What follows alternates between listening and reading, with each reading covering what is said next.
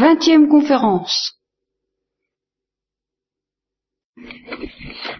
Alors, mes chères sœurs, les entretiens que je vous propose en ce moment, est-ce que j'ai quelque chose en retard d'abord? Oui, bien sûr. Est-ce que, avez- est-ce que je vous avais promis des choses, des thèmes que je vais laisser en rade? Non, Peut-être que tu nous avais parlé de la Sainte pas ça. Moment que je sais parler de la Vierge, j'ai tout dit, c'est vrai. Bon, alors non, mais il existe des, une communauté en particulier dans laquelle j'ai la spécialité, il est vrai que j'y passe rarement. Alors, euh, j'entame toujours quelque chose de nouveau et je promets de continuer. Alors, il y a cinq ou six thèmes comme ça qui se trouvent accumulés et non, non traités, tout au moins non traités complètement. Il est vrai qu'on n'a jamais traité quelque chose complètement dans ce domaine-là. Enfin, les entretiens que je voudrais avoir maintenant tournent autour de ce thème que Dieu nous aime. Euh, Vous voyez que c'est un thème central et tellement central qu'en effet, je crois que toute la révélation être condensée dans ces trois mots. Ça dit tout, à condition de bien comprendre. Que ce soit le thème de l'alliance ancienne, l'ancienne alliance, toutes ces avances, en quelque sorte, que Dieu fait au peuple élu, pour l'inviter à quelque chose qui n'est d'ailleurs pas très bien précisé, qui est présenté sous forme d'image, de figure, terre promise, je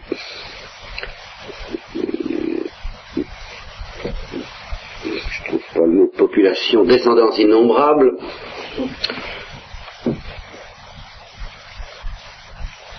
Ensuite, qui est précisé par Jésus-Christ sous la forme, sous le nom du royaume des cieux.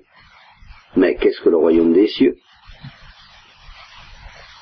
Et on a bien dit que le sens de la révélation chrétienne, c'est de dire justement, le royaume des cieux, c'est Jésus-Christ lui-même, c'est le Verbe incarné lui-même, c'est Dieu lui-même.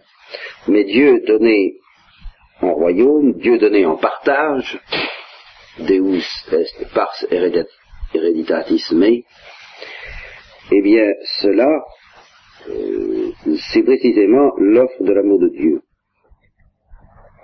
Dieu a tant aimé le monde qu'il a envoyé son Fils unique, il n'a pas épargné son Fils unique pour sauver le monde. Cet amour de Dieu, c'est donc en fin de compte le secret de Dieu, le secret qu'il cache et dévoile à la fois au cours de toute sa longue histoire de la révélation. Seulement il faut le comprendre. Il faut bien entendre ce que ça veut dire.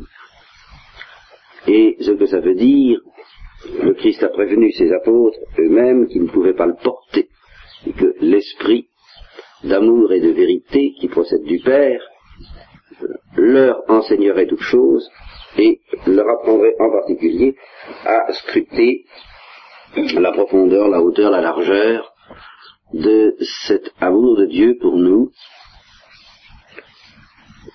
qui est littéralement inscrutable par euh, les moyens humains. L'homme seul connaît les profondeurs de l'homme, et Dieu seul connaît les profondeurs de Dieu.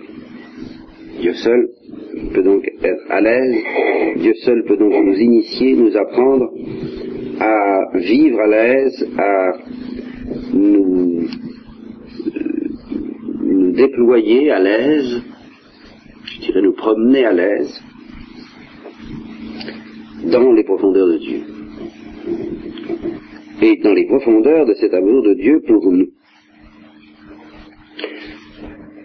Alors le Saint-Esprit est là, bien entendu. Il est là depuis toujours, depuis le baptême, depuis la confirmation. Il est là de manière plus, spéciale encore depuis quelques jours et pendant toute cette semaine et pour euh, une nouvelle effusion. Mais il a beau être là, disons que son travail en nous se heurte à des obstacles, quand ce n'est pas à des résistances, au moins à des obstacles. Et c'est d'ailleurs pour ça que la vie est quelquefois longue et qu'elle doit être longue, c'est que notre éducation d'enfants de Dieu, notre éducation d'amis de Dieu, euh, demande du temps. Alors, tout ce que nous avons à faire, bien sûr, c'est d'aider l'Esprit Saint dans son travail. Nous ne pouvons pas le remplacer. Nous ne devons pas le remplacer. Et ça fait partie des obstacles et des résistances que nous dressons sur sa route que d'essayer plus ou moins de le remplacer, ça arrive. Ou de travailler dans dans un sens qui est le nôtre et non pas le sien mais sans prétendre le remplacer et en évitant de disperser nos forces dans un combat en faveur d'un combat qui n'est pas exactement celui du Saint-Esprit, cherchant à triompher en nous. Comme le dit encore Saint Paul, je, je combats, mais non pas dans, dans le vide, je frappe du poing, mais pas dans, dans, l'air, pas, comme les athlètes qui, finalement travaillent pour du vide, travaillent pour le, pour le plaisir de travailler, pour une couronne périssable. non, je combats contre du réel et en faveur du réel parce que je combats sous la motion du Saint-Esprit et au service du travail du Saint-Esprit. Ce que donc Dieu nous demande, c'est de nous attacher passionnément et en permanence à cet unique problème que nous avons à résoudre, le seul. Comment est-ce que je vais l'aider? Comment est-ce que je risque de le gêner? Dans son travail Oui, je dis ça, c'est le seul problème. Je ne le formule pas de cette manière qui est plus courante, qui est, bien celle de l'enfant Jésus, lui plaire ou ne pas lui plaire. Je peux vous étonner. Mais c'est que justement, plaire à Dieu, le souci plaire à Dieu, c'est pas un problème, ça. Ça, c'est la solution. Une fois que on est tout pénétré, tout possédé par le désir de lui plaire, et cela seul, c'est qu'en fait le Saint-Esprit a remporté la victoire et alors à ce moment-là, on chante la joie de plaire à Dieu, le désir de plaire à Dieu, et on n'en a pas d'autre dans son cœur. Alors là, ça va tout seul. Mais le réalisme intelligent dont Dieu nous demande de faire preuve, c'est de comprendre qu'il y a en nous, de par le Saint-Esprit, un désir de plaire à Dieu, et qu'il y a en nous, de par le péché, un désir de nous plaire à nous-mêmes. Et alors, c'est à ce moment-là que le problème se pose, puisqu'il y a ces deux forces, puisqu'elles se combattent nécessairement, puisque l'une doit mourir et que l'autre doit triompher, puisque c'est l'œuvre de Dieu et non pas la mienne. Qu'est-ce qu'il me reste à faire si ce n'est de l'aider à triompher? Voilà le problème. Voilà la prudence, la prudence chrétienne. Qu'est-ce que je peux faire pour l'aider à triompher? Qu'est-ce que je peux faire pour aider à triompher la force qui, en moi, ne désire que de lui plaire? C'est-à-dire l'amour. Quels sont les obstacles qui s'opposent à cela et comment puis-je l'aider, lui? Car, encore une fois, c'est pas nous qui y arriverons. Puis-je l'aider, lui, à triompher de ces obstacles? Autrement dit, la prudence chrétienne est celle qui ne considère pas seulement Dieu comme le bien-aimé, voilà le fond d'affaire. Parce que quand on considère Dieu comme le bien-aimé, on sort des perspectives du combat pour entrer dans les perspectives du repos et du triomphe et du ciel. au ciel, Dieu ne sera plus que le bien-aimé et le roi. Sur la terre, il est le bien-aimé, c'est vrai.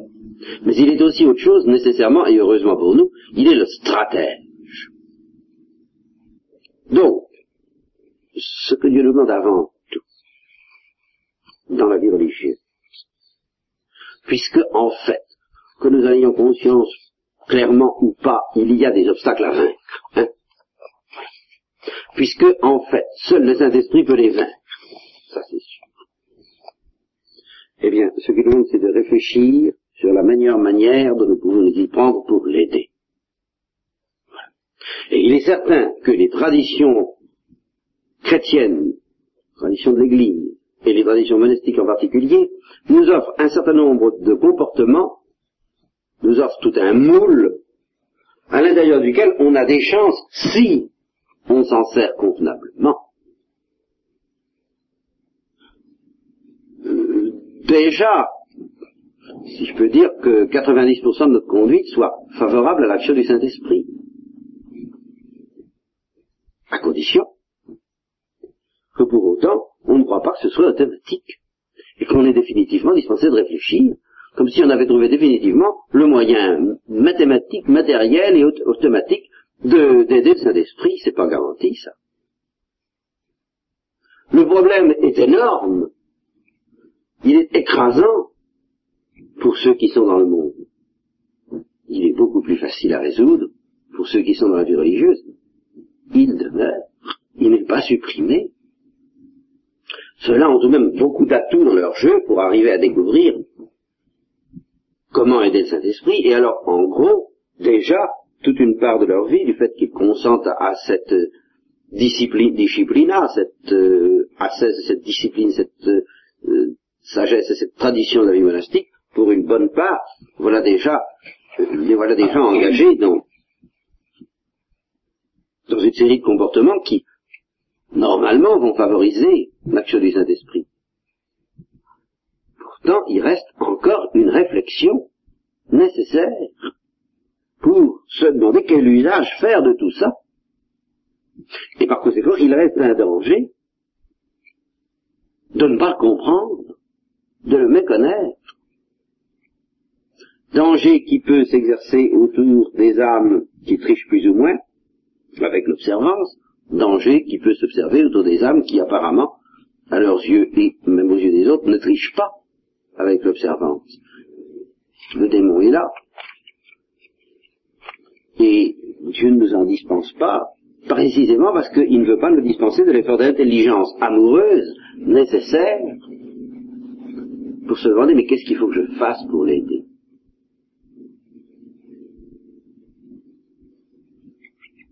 Alors pourquoi tout ce préambule? Parce que je m'aperçois de plus en plus, je suis de plus en plus convaincu qu'un des principaux obstacles qu'il y a en nous à l'action du Saint-Esprit,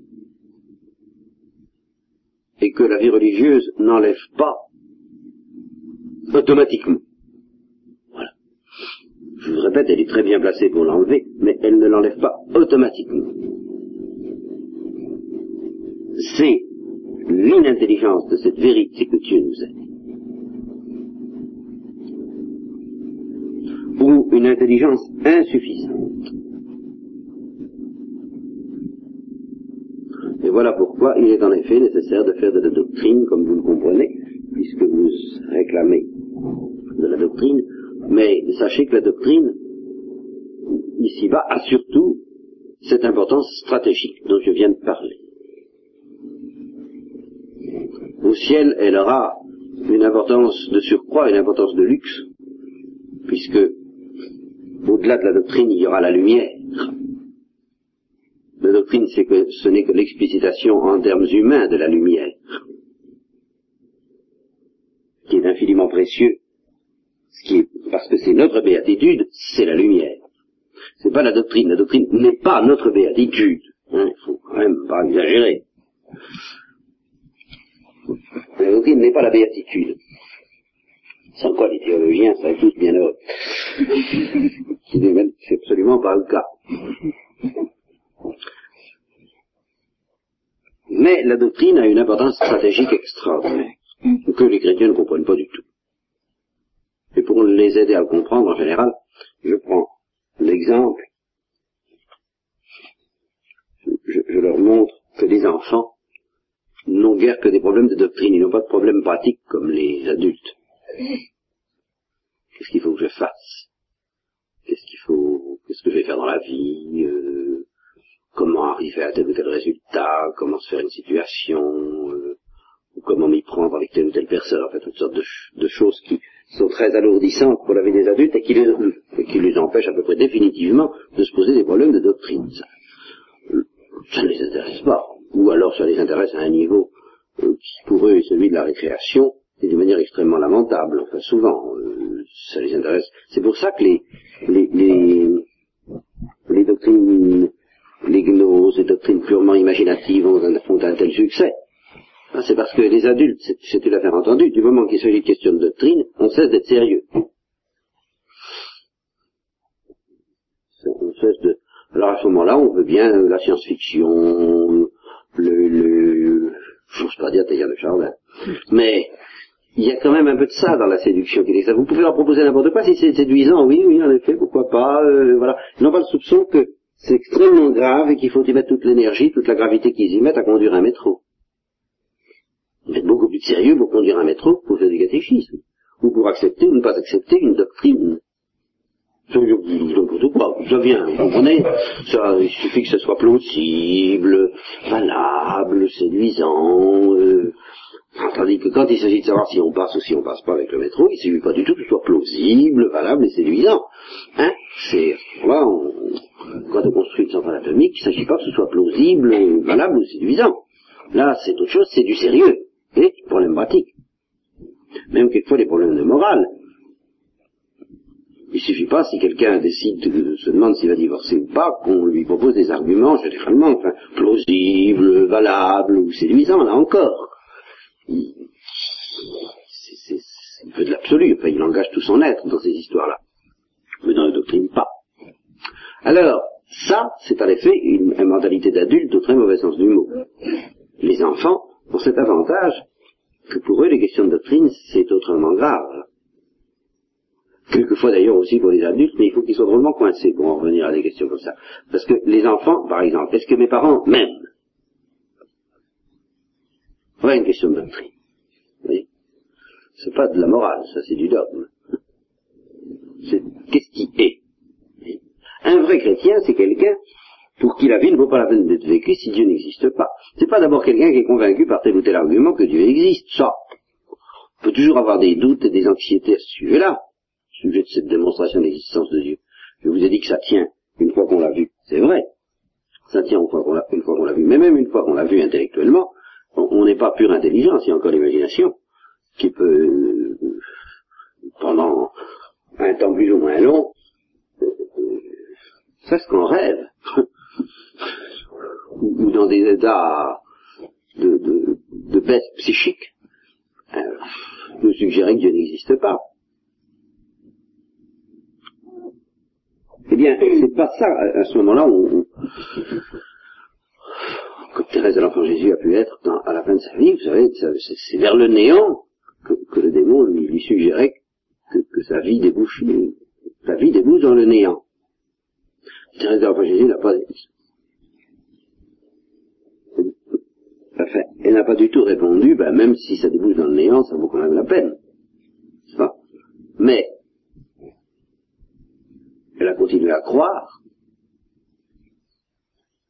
Seulement, ce qui caractérise un chrétien, un vrai chrétien, et par conséquent un religieux encore beaucoup plus, c'est quelqu'un qui, quelle que soit l'énergie de son combat, ne combat pas pour combattre, et est en effet prêt à reconnaître que tout s'effondrera si telle ou telle réalité lui était manifestée comme euh, fausse, comme, n'existant pas. Dieu. Et non seulement Dieu, mais euh, la divinité du Christ, les promesses du royaume, enfin tout ça, tout ce que nous faisons est tout de même suspendu à des vérités doctrinales. Voulez. Alors, nous courons un risque, humainement parlant, nous courons un risque immense. Nous n'avons pas peur de vivre sur quelque chose qui, aux yeux des hommes, n'est pas du tout démontré. Alors, les hommes ont très peur de ça, ils ont envie de vivre sur euh, l'instinct de la vie, quoi, purement et simplement, l'instinct de combattre, purement et simplement, parce qu'ils disent ça a toujours de la valeur, c'est ce que les sceptiques vous diront, n'est-ce pas? Eh bien, ça a quand même toujours, quand bien même euh, la vie d'un saint serait, fondée sur, quand même Dieu n'existe pas, eh bien ça vaut quand même la peine, ça, a, de, ça, de, ça de la beauté, ça a de l'allure, enfin, c'est, je trouve s'en moque, c'est de la beauté et de l'allure. Ou alors si on s'en moque pas, c'est qu'on n'est pas chrétien. Voilà. Comme ça. Et vous voyez, d'où l'importance et le mérite de la foi. Le combat que nous avons emmené, c'est d'abord et avant tout de croire. Bien sûr, de croire par amour, de croire poussé par l'amour, poussé par le pressentiment du Saint-Esprit, mais de croire. Dieu nous demande de croire avant d'agir. Il ne nous demande pas d'agir avant de croire. Et pourtant, bien sûr, il a dit, celui qui fait la vérité, celui qui aime la vérité vient à la lumière. Tout ça est parfaitement vrai. Il est vrai qu'un comportement droit favorise la foi. Mais la foi dépasse, voilà, ce que peut offrir à lui tout seul un comportement droit. Elle offre des certitudes qui permettront de faire beaucoup plus que d'être droit, qui permettront de se jeter à l'eau, parce que nous savons que nous sommes aimés. Voilà. Et alors,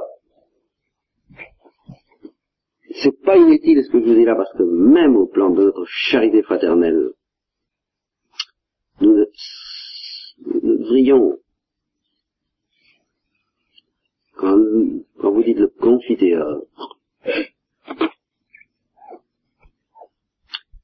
tous les matins et tous les soirs, je pense, euh, puis à la messe. La, la messe, c'est plutôt l'échange avec le prêtre, mais le matin et tous les soirs, c'est entre vous. Puis, il y a le chapitre des coulpes, il y a... Bon. Mais quelle est votre faute? La plus grave, en fin de compte, envers les unes envers les autres. Ça, je peux vous le dire. Je pas, pas longtemps que je l'ai découvert, ça, je peux vous le dire. La plus grave, ça ne veut pas dire celle dont vous êtes la plus les plus responsables. Enfin, celle qui devrait vous être le plus douloureux. C'est que vous n'aidez pas suffisamment vos sœurs à savoir qu'elles sont aimées. Vous ne leur offrez pas suffisamment de quoi le percevoir. À percevoir que Dieu les aime.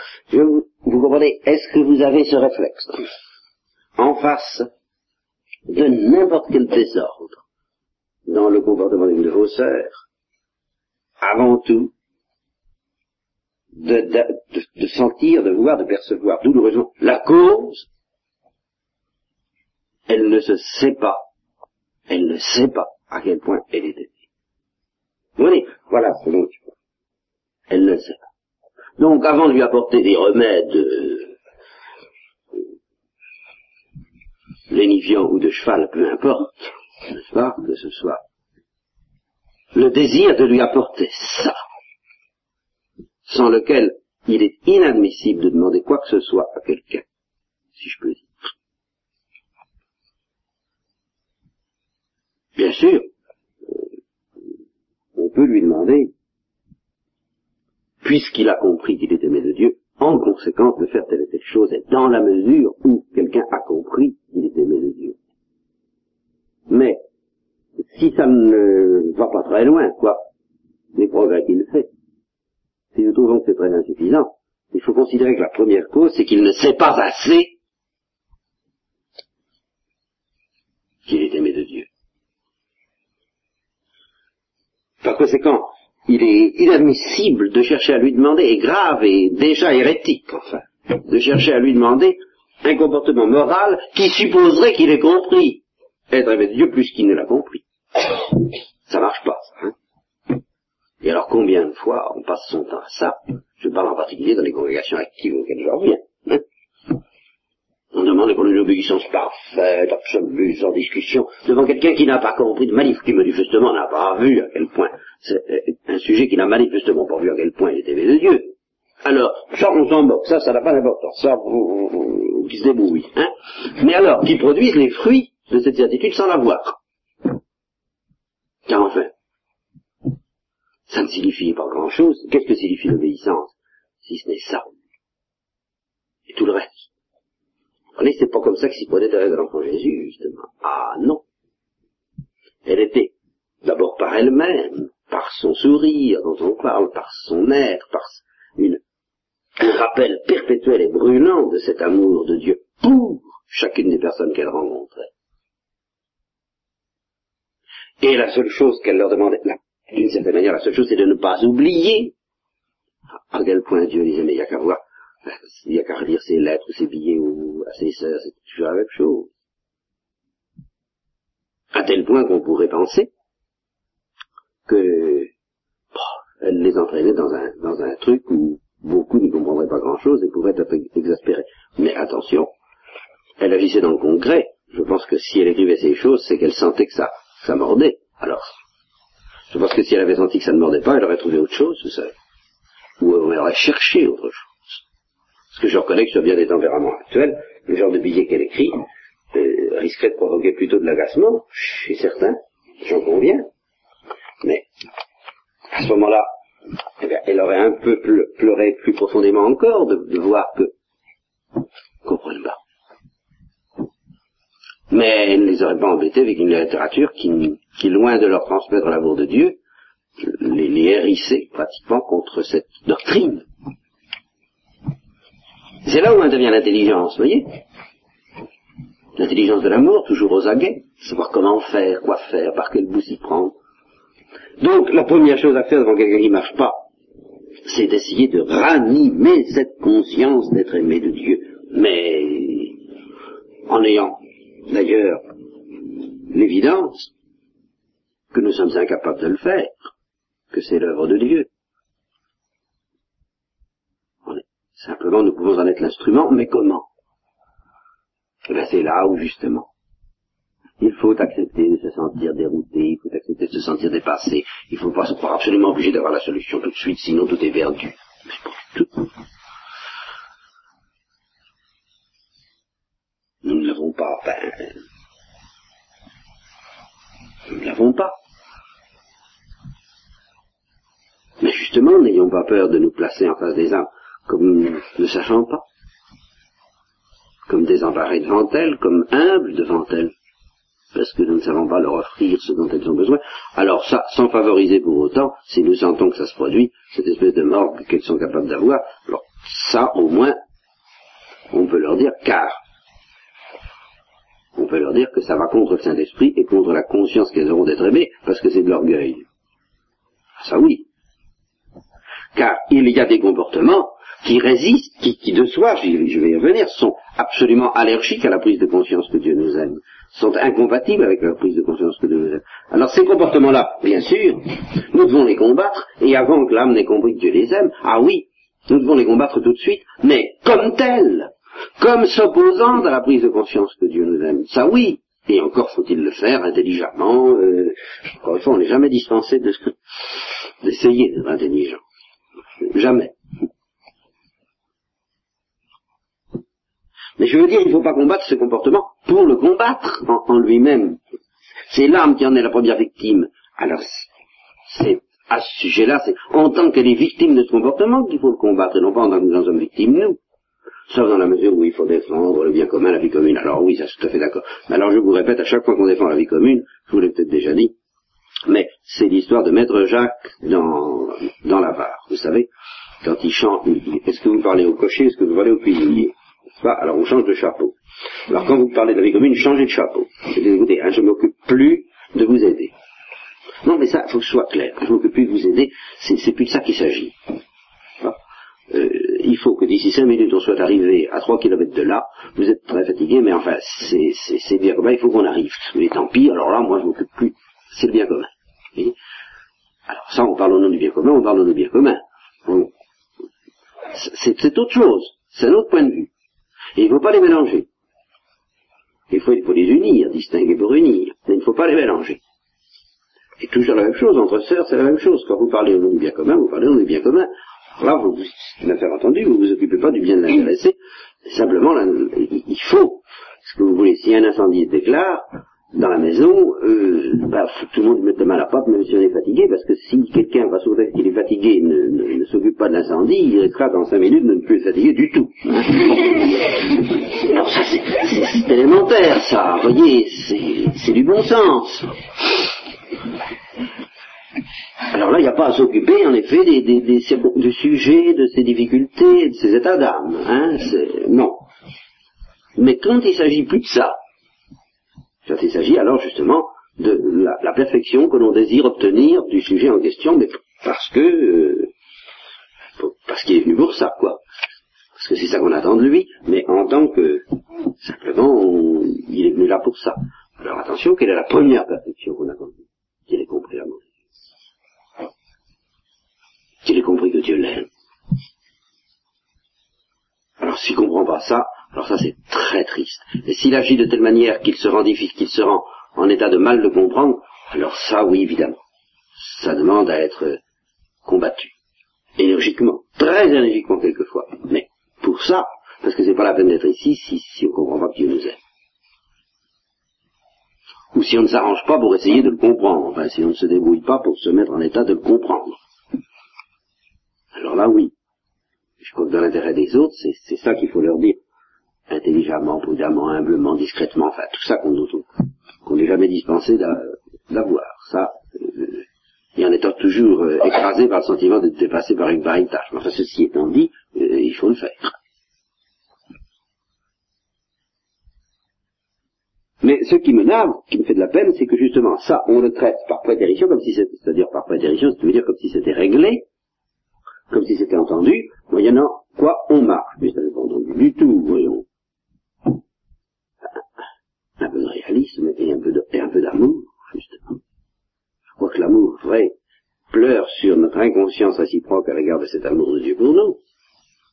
Et encore une fois, si vous avez à vous plaindre les unes des autres, c'est d'abord de ça. Si vous y réfléchissez profondément, vous apercevrez que ce que vous reprochez à vos sœurs, c'est qu'elles ne vous donnent pas cette certitude. Elles ne vous aident pas suffisamment à la croire. Parce qu'elles n'ont pas assez et parce que vous-même ne les aidez pas suffisamment à les avoir, à l'avoir. Et puis parce que, parce que voilà, tous ensemble, notre péché consiste à, à résister à cette prise de conscience qui est bien plus difficile que nous ne l'imaginons. Hein. Vous croyez, faut pas vous imaginer que c'est fait. Et ceci précisément parce que cet amour de Dieu pour nous est quelque chose de tellement inimaginable, et vous le verrez par la suite quand je vous montrerai quelles sont les conceptions insuffisantes de cet amour de Dieu et quelle est la conception authentique, je pense, je suppose que vous vous apercevrez qu'il y a bien des éléments de votre psychologie qui, plus ou moins, en restaient à cette conception insuffisante, euh, se contentaient, se complaçaient peut-être dans cette conception insuffisante. Et j'irais jusqu'à dire, j'essaierai de vous l'expliquer, se protégeaient de la vérité en se réfugiant dans cette conception insuffisante car si la vérité dans ce domaine-là est magnifique, elle est aussi effarante et euh, un peu bouleversante et écrasante pour notre petite euh, tranquillité humaine. Parce que la vérité, c'est en regardant un crucifix vous la verrez. C'est la première, c'est la manifestation la plus claire, la plus parlante de l'amour que Dieu a pour chacun de nous que nous ne sommes pas dans la lumière. Ça veut dire je t'ai aimé au point de, au point de faire ça. Est-ce que vraiment ça vous est bien rentré dedans, ça hein? Est-ce que ça, ça, ça ne vous quitte plus? Cette évidence d'être aimé à ce point-là. Moi, je n'oserais pas le dire en ce qui me concerne, vous savez. Je trouve que ça me quitte terriblement. Je vous envie si ça ne vous quitte pas. Sans exclure toute inquiétude si vous m'affirmez que ça ne vous quitte pas. Toute inquiétude d'illusion. Parce que, pour que ça ne nous quitte pas. Il faut que le Saint-Esprit ait chassé tous les obstacles qui s'opposent à cette lumière. Et il.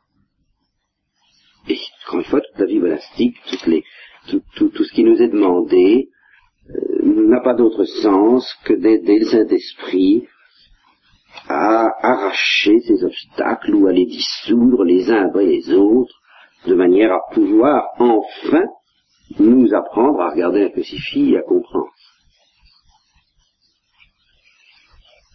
Ce que nous n'avons certainement pas encore compris comme il le voudrait, et c'est précisément ce qu'il appelle manquer de foi. Voilà, eh bien nous verrons ça.